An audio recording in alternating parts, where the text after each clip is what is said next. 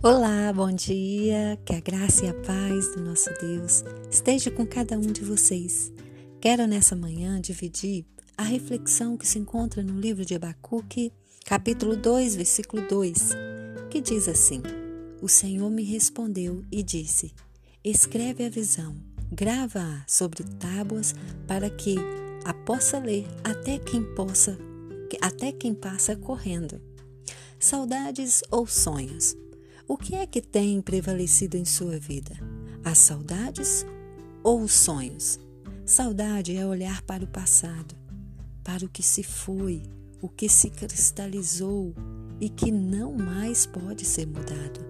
Sonho é aspiração, é criar, é crer, descobrir, conquistar. O apóstolo Pedro, no seu sermão no dia de Pentecostes, para explicar o que estava acontecendo, citou um trecho do profeta Joel, do qual destacamos estas palavras: E acontecerá nos últimos dias, diz o Senhor, que derramarei do meu espírito sobre toda a carne. Vossos filhos e vossas filhas profetizarão, vossos jovens terão visões. Seria maravilhoso em nossos dias se nossos jovens tivessem visões. Visões como a de Moisés no Sinai, do Deus que purifica e liberta o seu povo. Visões como a de Isaías, do Deus Santo no seu alto e sublime trono, purificando, chamando e enviando seus servos.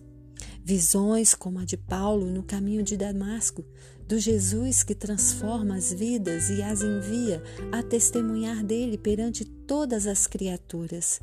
Visões como de João na ilha de Patmos, nas quais foi revelado que todos os reinos da terra serão do Senhor Jesus e que todos se ajoelharão perante seu trono e o adorarão eternamente.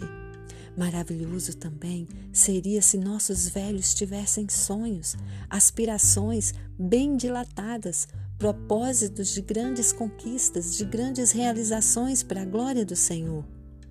Deus está sempre pronto a satisfazer os desejos santos daqueles que se agradam dele.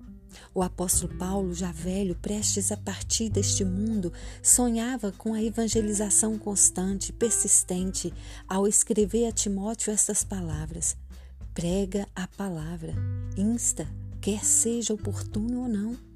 Os mais velhos precisam de visões para serem puros e fiéis como José do Egito, que muito sonhava Saudade é passado, é estagnação, é morte, sonho é impulso, avanço, busca, crescimento e realizações grandiosas como instrumentos na mão do Senhor. Sonhe, sonhe sempre e vá em frente. Isto é vida cristã, é algo do Pentecostes, do Espírito que se derramou sobre a igreja.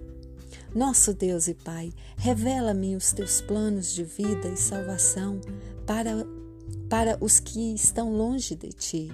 Que meus sonhos sejam a tua vontade. Em nome de Jesus, amém e amém.